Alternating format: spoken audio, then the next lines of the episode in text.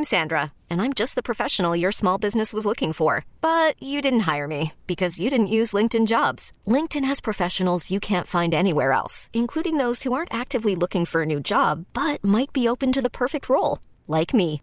In a given month, over 70% of LinkedIn users don't visit other leading job sites. So if you're not looking on LinkedIn, you'll miss out on great candidates like Sandra. Start hiring professionals like a professional. Post your free job on linkedin.com slash recommend today. Presented by T-Mobile, the official wireless partner of Audacy Sports. With an awesome network and great savings, there's never been a better time to join T-Mobile. Visit your neighborhood store to make the switch today. I'm still having a better day than Wes Unseld Jr. Yeah.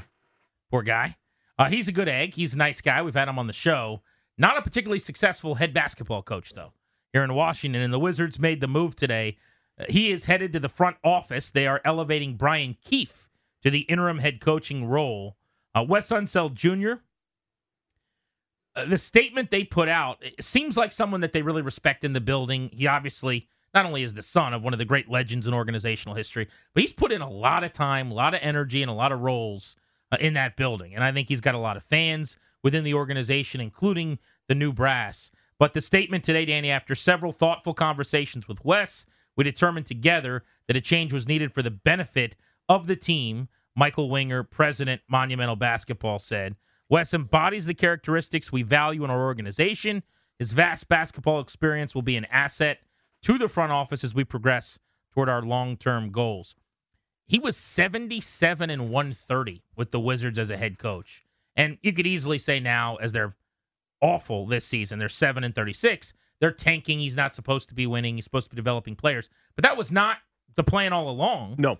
He has been here. This is his third season. This is really the first true year that they've been doing this. So it has not gone well.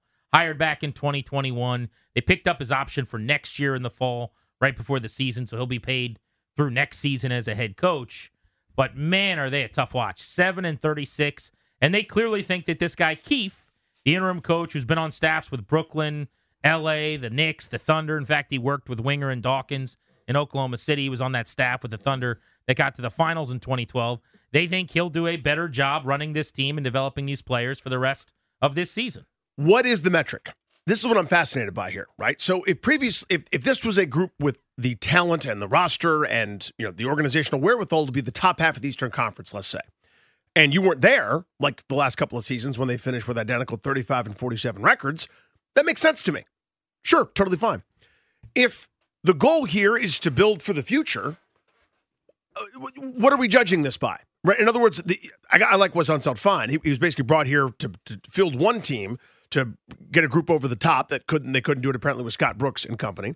That didn't happen. Then they decided, rightly so, by the way, to detonate a flawed, broken, mediocre, play-in tournament at best group and try to actually build something great, which is going to take some pain and some time, etc. They are bad. They're worse than I thought, by the way. I thought this would be a, a high 20s, maybe, you know, 28, 29, 30 win team if everything broke right. I was wrong. It's basically because Jordan Poole is not what I thought, and a couple other players haven't really blossomed, and that's fine. I wonder what the metric is. If the metric is you're going to lose a lot, but you can't say lose a bunch of fourth quarter leads, or you can't be the worst defensive team in the league, or you can't get out rebounded by 14 a night. Okay, fine. I, I'm just curious. I don't think it's those things, if I had to guess. I mean, maybe the defensive problems, which have been a major issue since the day he took over as head coach. And it's not like they don't predate him, but he clearly hasn't had any answers there. They're 29th in the NBA in defense right now. They just give up too many points. Maybe that's a factor.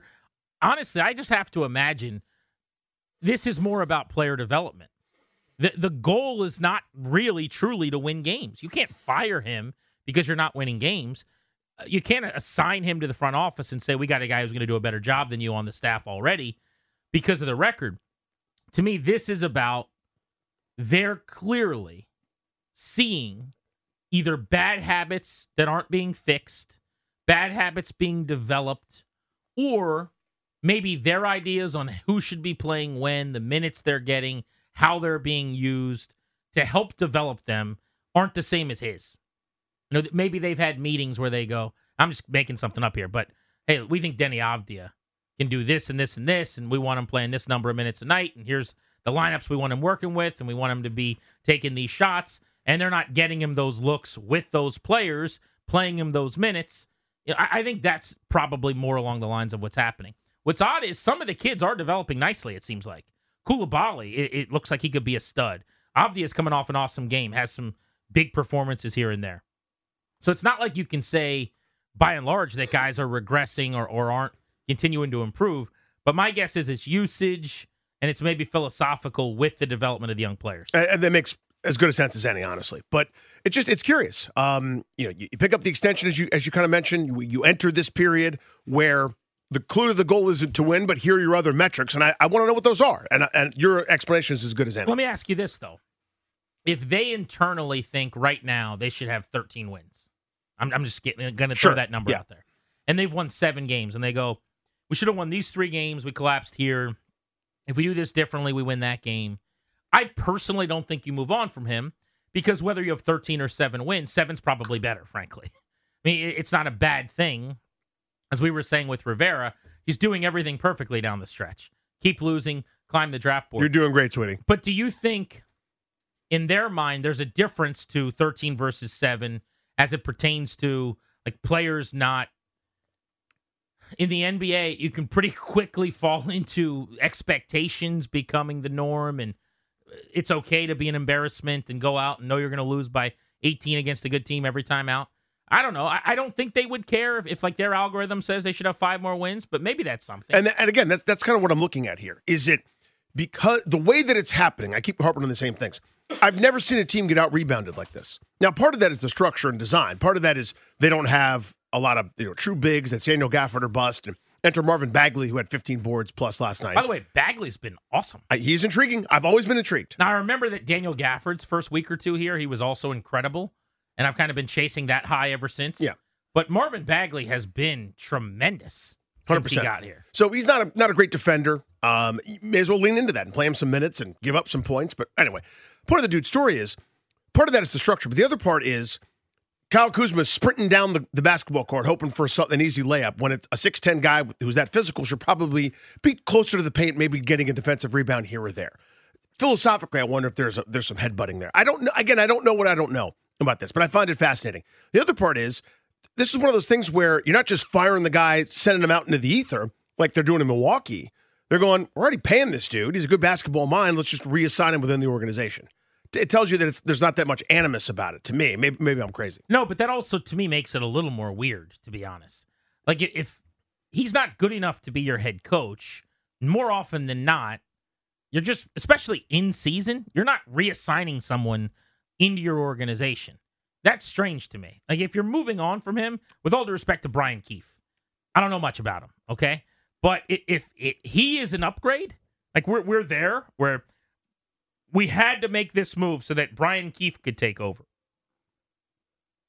strange to me that you got to keep him in the building. But as you said, you're paying him anyway, so it's not like he hasn't done things in the front office before. He's more natural there here than he was even as a coach for many many years. This episode is brought to you by Progressive Insurance. Whether you love true crime or comedy, celebrity interviews or news, you call the shots on what's in your podcast queue. And guess what? Now you can call them on your auto insurance too with the Name Your Price tool from Progressive.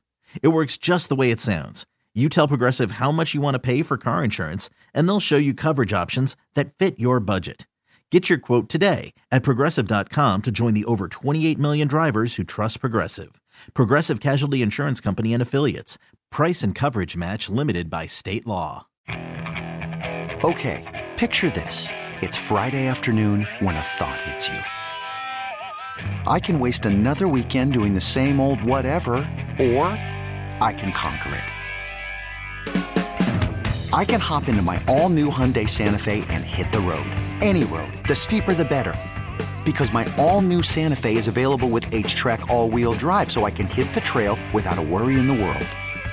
Heck, with three rows and best in class rear cargo space, I can pack the whole family in with all our gear. We've got available dual wireless charging for our phones, so we'll never lose touch with civilization, and we won't lose touch with the primordial power of Mother Earth. So, which is it? Waste the weekend or do something a little more epic? And conquer it in the all new Hyundai Santa Fe. Visit HyundaiUSA.com or call 562-314-4603 for more details.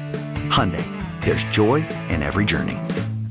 We really need new phones. T-Mobile will cover the cost of four amazing new iPhone 15s, and each line is only $25 a month. New iPhone 15s? Only at T-Mobile get four iPhone 15s on us and four lines for 25 bucks per line per month with eligible trade-in when you switch. Minimum of four lines for $25 per line per month with auto pay discount using debit or bank account. $5 more per line without auto pay, plus taxes and fees. Phone fee at 24 monthly bill credits for all well qualified customers. Contact us before canceling account to continue bill credits or credit stop and balance on required finance agreement due. $35 per line connection charge apply. Ctmobile.com.